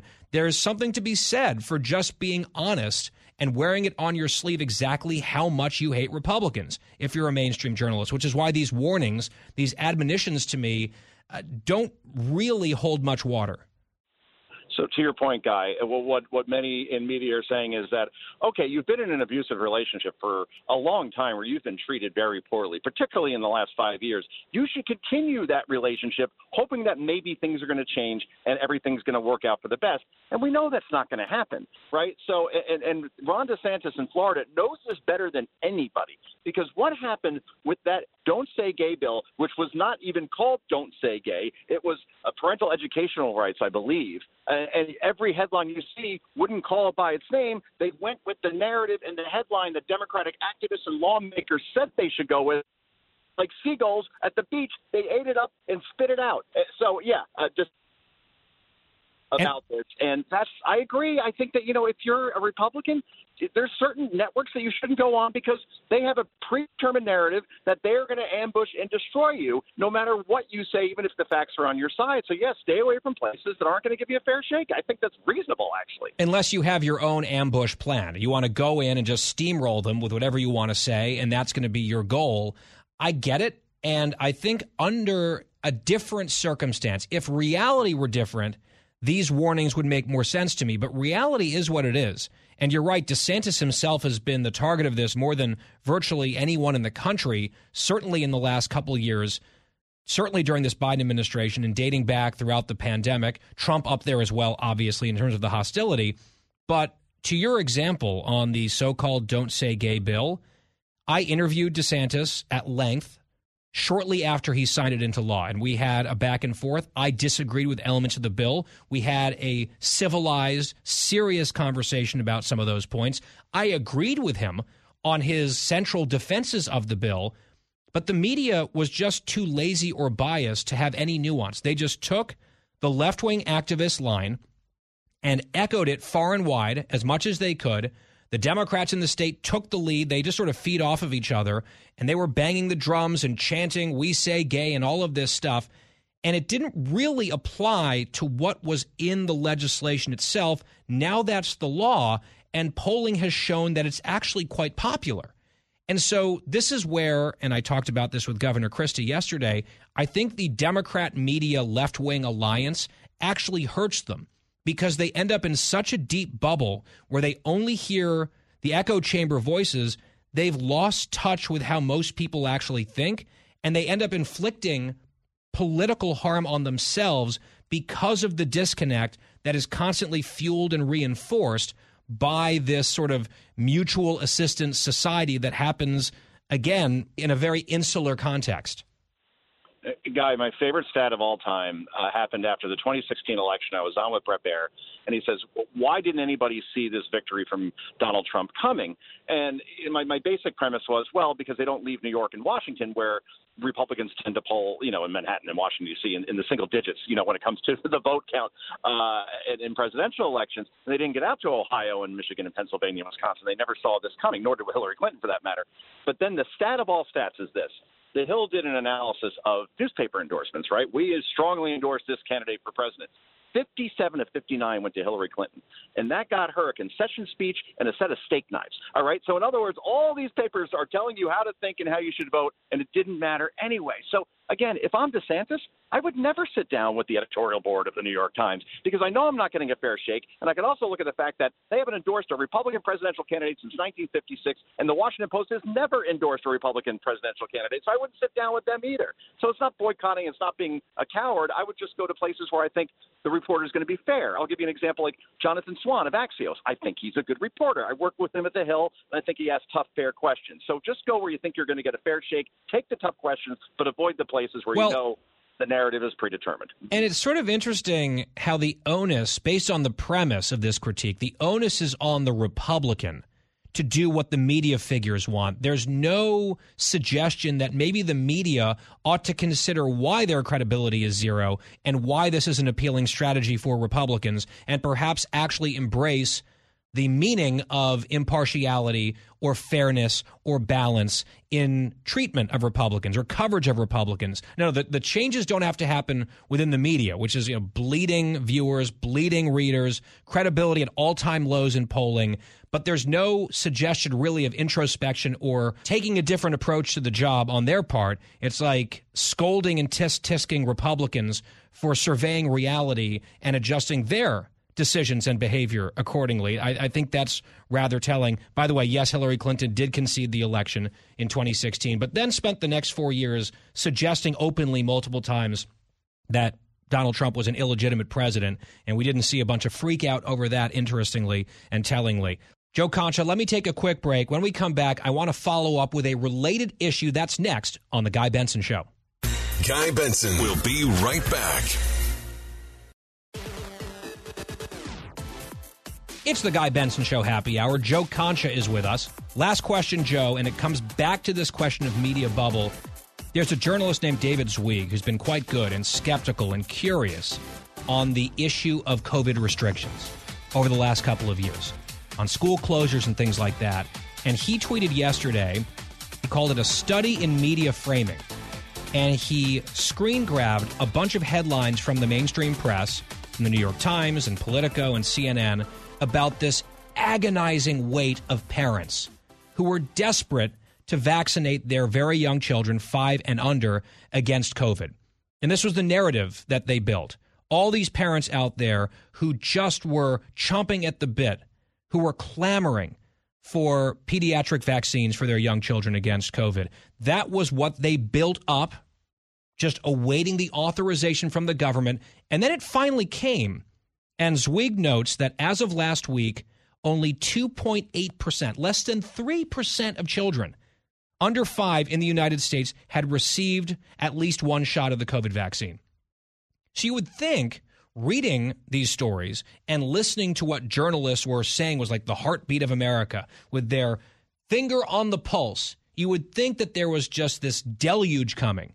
And then the moment arrived, and 97% of those kids are still unvaccinated, which I think is a completely defensible decision based on the data because kids, thank God, have been fine during COVID overwhelmingly, basically immune naturally by virtue of being kids. But that's not what we heard from the press for the most part. And then the expectation built by stories that they wrote versus the reality that then transpired is that just couldn't be farther apart. The ultimate disconnect, right? And as you know, Guy, I have two young kids, uh, kindergarten, second grade, and they both got vaccinated, and they have had COVID. Let's see, my my my daughter's had it three times, and my son has had it twice. Uh, and both times, uh, everything was perfectly fine. Uh, the, the difference is the first time they got it uh, was before the vaccine was available, and then the second time they got it, it was after they had taken the vaccine. And uh, both times, there was zero impact on their health. You know, in other words, we, we, we tested them only because they spiked a fever for a couple of hours. So my wife's a doctor, so she's like, well, let me make sure everything's okay. And then the, the, the test came back positive. More and more parents now, uh, if parents if they're in that situation, may test their kids and then not tell anybody because it doesn't matter anymore. Mhm. You're going to get it no matter what, and particularly during the summer when you're outside, it's not going to go anywhere. But yeah, Totally. look, here, here, yeah, here's the ultimate test. Okay, not the ultimate because we already know the answer. The, the the new president of CNN came in a couple months ago and said, "I'm going to bring CNN back to the middle. and We're going to do journalism the way we used to. And we're going to take all the partisan opinion out and get back to good old reporting." Have you seen one change really with CNN? Because I haven't. It's the same network, and now I hear Stephen Colbert and Morning Joe are being wooed to come over. So it's all BS. I mean, when you hear like we're going to try to be objective, no, you're not. Just say who you are, own it, and go with it. And then that's uh, we don't even get that. Well, I, I have not noticed a change at CNN, but even if there were a big one, I also would not have noticed because I really just don't watch them ever. But I, I think just to put a final period on this paragraph and this COVID example that we were giving, I'm sure there were parents out there who could not wait. They were clamoring to vaccinate their young children against COVID. And that's fine. That's their choice for their kids in consultation with their doctor. Totally fine. But what the media was sort of suggesting to the public was this was a sweeping desire across the country and everyone was so frustrated that the authorization took so long and then when finally it arrived you'd imagine there was all this pent up demand from these people desperate to vaccinate their 3-year-old or whatever and the number is 97% of those kids haven't gotten vaccinated. And just the disconnect is dramatic. It is a yawning gaping canyon. Often, as usual, between what is hyped up in the press and what they think is important and what they think people want and believe versus the reality of it out in the country.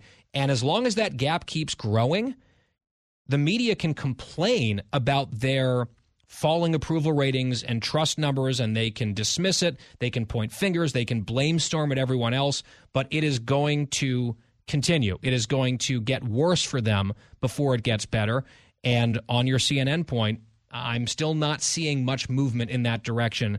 Uh, we'll see if it becomes maybe a financial reality for them to do so at some point, but not yet. The tribe is dug in right now, and it's going to take some uprooting to change any of that, it seems. Joe Concha, Fox News contributor, columnist at The Hill, joining us here on The Guy Benson Show. Joe, appreciate it. Thank you. Happy Thursday, sir. Talk to you soon. You too. We'll take a break and be right back. Stay with us.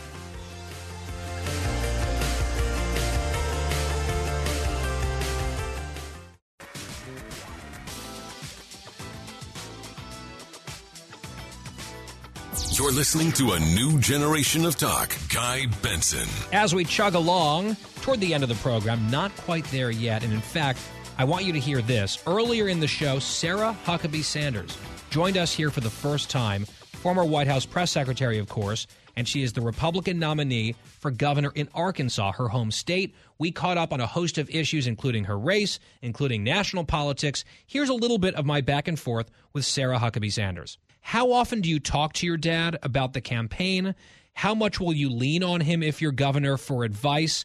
And where do you think maybe things are similar enough that he could be a resource for you? Yeah, I try to get as uh, much free advice as I can from my dad.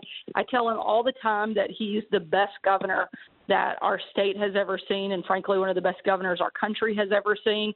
And I look forward to at least taking the title of best governor of Arkansas away from him. and he's uh, he laughs, but is very supportive in that effort. And uh, certainly, he and my mom are my my two biggest cheerleaders and biggest sources of encouragement, um, and are a phenomenal resource to be able to lean on.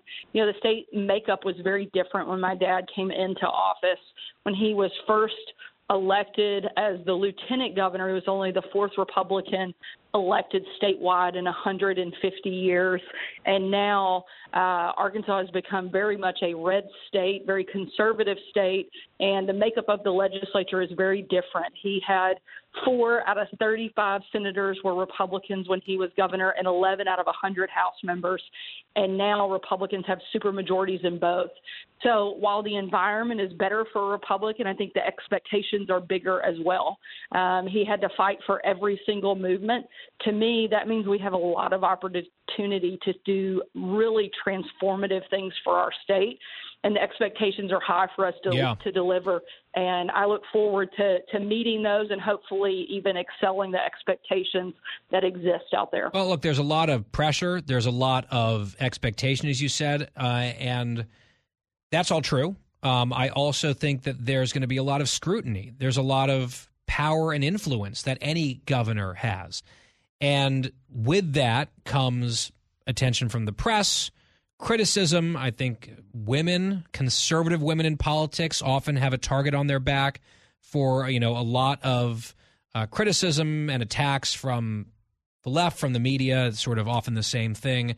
As you think about the responsibility, the huge amount of responsibility that you would have if you win this election in November, are there Republican governors around the country who already have the job in this era, in this day and age, that you talk to on any sort of a regular basis, just to sort of give you some pointers, not just on the you know election front, but as you start to think about what your governing approach would look like, are there governors in particular that you especially admire or lean on or talk to? Yeah, certainly. And outside of my dad, you know, there are a lot of governors that are doing really great things at the state level. In fact, I think if uh, one of the most positive things that has come out of the last couple of years is people have been awakened to the impact that their governors have and are paying much closer attention to who are serving in those positions and in those roles um, and engaging in politics in a much bigger way because of it. And we've seen our conservative governors step up around the country, I think, and be the leaders that we need to push back against an out of control radical left Washington. Um, and I say, uh, I try to talk to and steal ideas from as many as I can because they're doing remarkable things. I think that's one of the bonuses of governors that's very different than what you'll see in Washington. Washington so often is completely polarized to the point that it becomes paralyzed, and they have no ability to make or impact change. But in the states and on the state level, you're seeing a very different story, and there's a much greater sense, I think, too, of camaraderie among governors willing to share good ideas and best practices of things that are working. Uh, Governor Reynolds in Iowa, I have known for a long time, have a great relationship and a great amount of respect for her. Um, got a lot of great governors surrounding Arkansas, Governor Parson in Missouri, Governor Lee in Tennessee, um, that we'll have to work closely to do some things um, that will go across state lines and have good impact for both states. But at the end of the day, we've got 36 governors' races taking place this year alone. And I think conservatives are going to come out the big winner uh, in November. And we'll see a lot of governors working closely together over the next several years, trying to make sure that certainly, again, we protect against that radical left mandate coming out of Washington, but also focusing on moving our states forward. Fighting back against bad ideas is only half the battle. We also have to focus and lead with heart and vision on how we're going to take our states to the next level. And I think that sense of camaraderie among conservative governors will never be higher than it is after November. That's at the state level. At the federal level, there's all sorts of chatter, of course, looking past even November to the next election, which is what so many people do in the media. We're guilty of it here, no doubt. But it's not like we're at a loss for news hooks or we're inventing stuff. It's very much an active conversation right now. Your former boss, President Trump talking about heavily hinting that he is going to run again for the presidency in 2024. Some people love that idea. Some people do not on the Republican side. Feel like maybe it's time for someone else. Uh, do you have a view on whether he should run again, uh, and and maybe any view on whether if he decides to run, should he announce before the midterms or maybe wait till after? Have you thought about that much? You know, I think whether a person runs for office is a very personal decision. Um, and having gone through the decision making process, uh, both to decide whether I'll throw my hat in the ring, but also being part of conversations with my uh, immediate family when my dad was going through that process, it's very personal. And I think that the only people who can make that decision are, you know, that individual and their family. And I, I think we have a lot of people that are going through that right now. The good news is, I think President Trump has an incredible story to tell and a great record to run on, which is different than when he launched and ran the very first time in 2016. And in comparison to the completely failed Biden administration, I think that matchup and uh, certainly bodes well for the president. But it's a personal decision, and I'll stay out of the way and let him make it. I learned a long time ago that's the best way uh, to survive is you know, be there when the decision is made, but uh, certainly has a remarkable story to tell if he decides to throw his hat in the ring again. On the other side of the aisle, the sitting president, Joe Biden, I mean, the knives are out for him among Democrats. The polls are terrible. It seems like there's an overwhelming desire for him to move on and not seek reelection. Do you think that, you know, he survives this or is, is he a one term or one way or another? Uh, I, I think uh, he's he definitely, for the, the sake of the country, I hope that he's a one term president. My complete interview with Sarah Sanders available online at GuyBensonShow.com. There's the podcast every day, the entire show on demand. It's always free. That's an option. GuyBensonShow.com, FoxNewsPodcasts.com, or wherever you get your podcasts. When we come back, well, last night was fun. I was on Gutfeld, as I told you and it was pretty raucous as it tends to be over there. Some highlights when we come back. For the full interview and more, go to GuyBensonShow.com.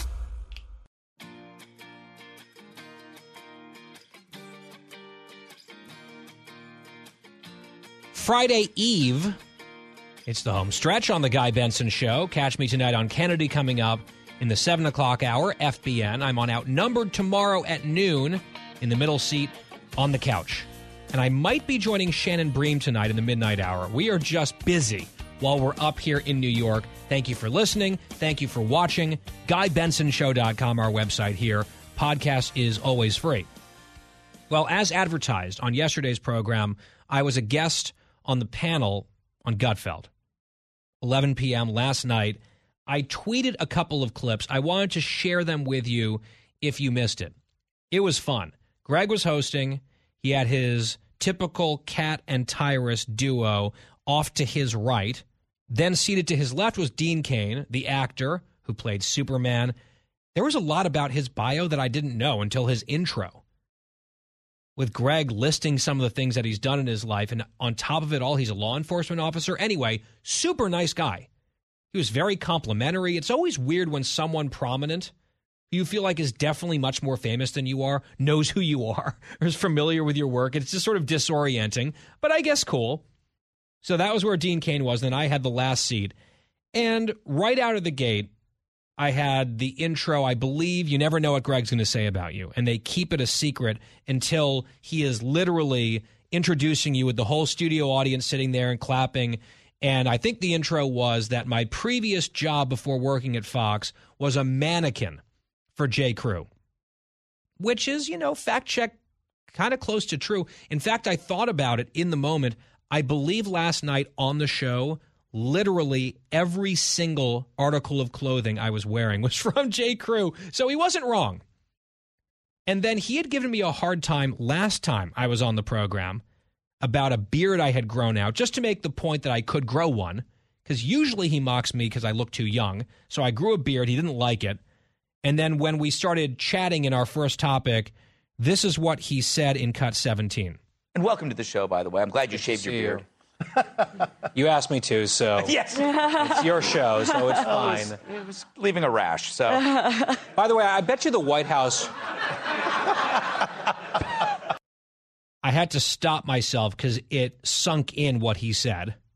which was part of an ongoing joke between the two of us. And that was funny. So he got me. He got me, but I had my revenge. I waited several segments because it's a dish best served cold. He didn't know that it was coming, but we were talking about a story involving the rapper Lil Wayne.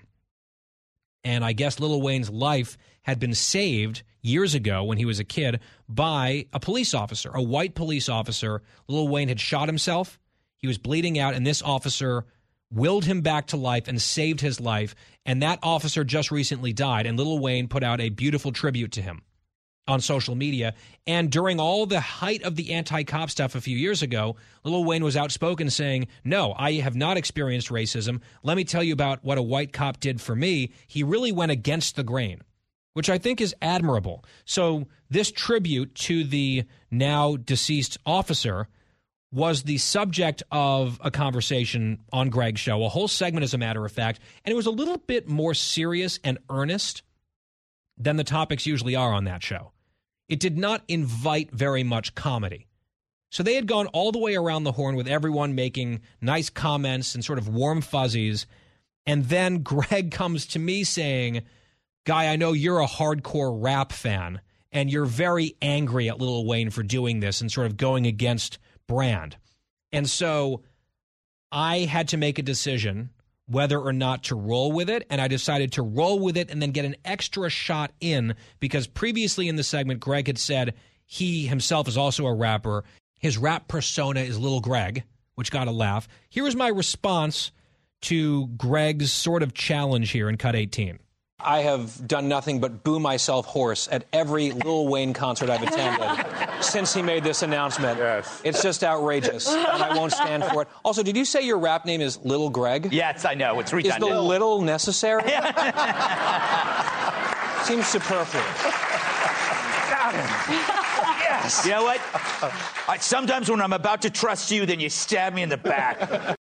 And then I said, yeah, stab down. 'Cause He's a short man. He's a short king, Greg Gutfeld. He's four foot seven. People don't know that about him. He's going to kill me. Next time I'm on the show, he's going to kill me because I know he listens to this show religiously, I'm sure, on the podcast at GuyBensonShow.com. And then we got to another topic at the end of the show. And this was hilarious because the topic is about, and sort of like content warning here for little kids. They sent us the rundown. The final topic is about a bomb scare that turned out to just be a sex toy.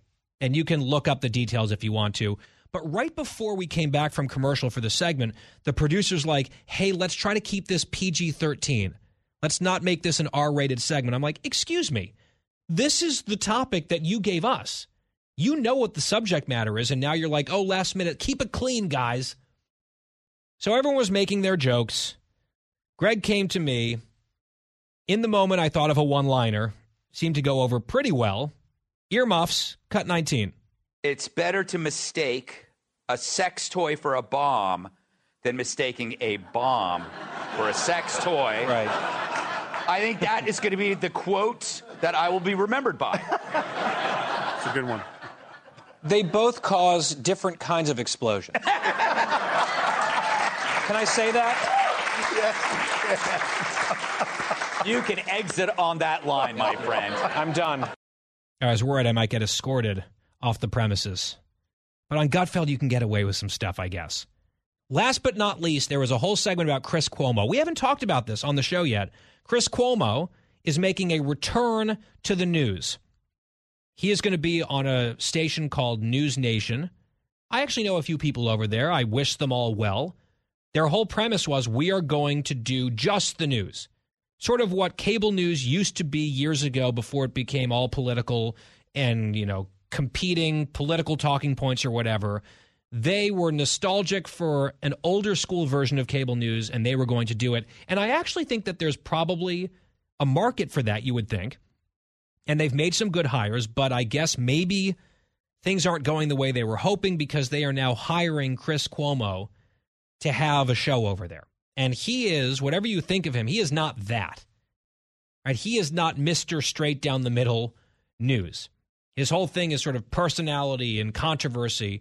and that kind of thing. And of course, the various scandals and criticisms of him on some personal stuff, but then journalistic ethics, all of the things that got him ultimately booted over at CNN. And he gave an interview, Cuomo did, on News Nation, where he made it sound like it was his choice not to return to one of the bigger players in the news universe. Like he's like, I just didn't feel like I could be a fit in one of the bigger players because we need an insurrection media. And I wanted to go somewhere, you know, smaller basically, where I could make more of a difference and help people. I guess this sounded good in his head. Like this was a big choice he was selflessly making, as opposed to this is the person who has offered me a job and this is the outlet where I actually can get employed again, so I'm taking it. So people were dunking on him. Kat made the point that it was totally nonsensical and you could just read so transparently through this self serving spin that he was offering out there. And then Greg came around to me on this issue about how he's sort of casting himself as the little guy, the insurgent news media speaking truth to power. And I just sort of took it from there and couldn't resist at the very end.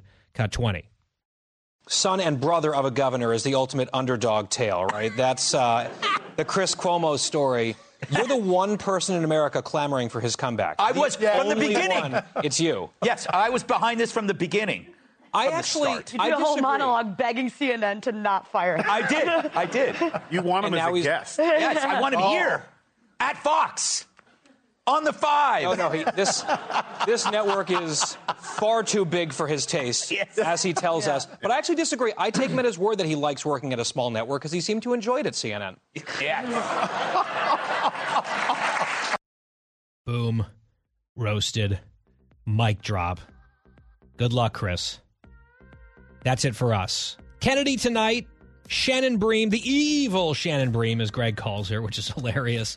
In the midnight hour, I think, and then tomorrow, outnumbered at noon on Fox News Channel. Lots of TV ahead, and of course, the Friday edition of The Guy Benson Show. Same time, same place, right here on the radio. We will talk to you then.